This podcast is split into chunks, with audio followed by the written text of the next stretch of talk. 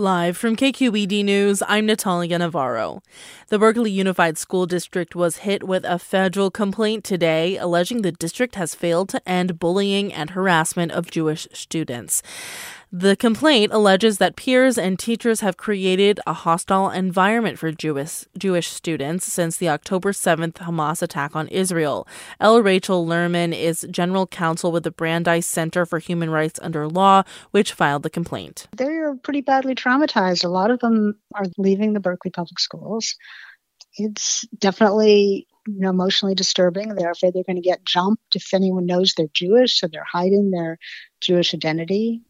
In a statement, Berkeley's superintendent says she recognizes the pain caused by the ongoing Middle East crisis and will work with federal officials.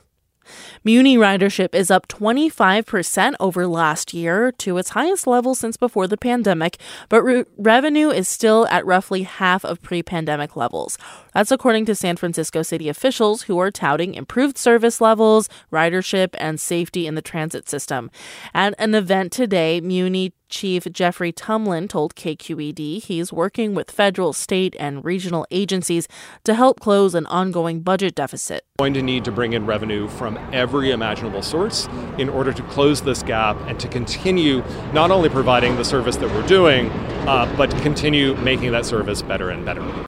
He says Muni is also considering raising its fees and altering current routes as part of its latest budget proposal. I'm Natalia Navarro, KQED News.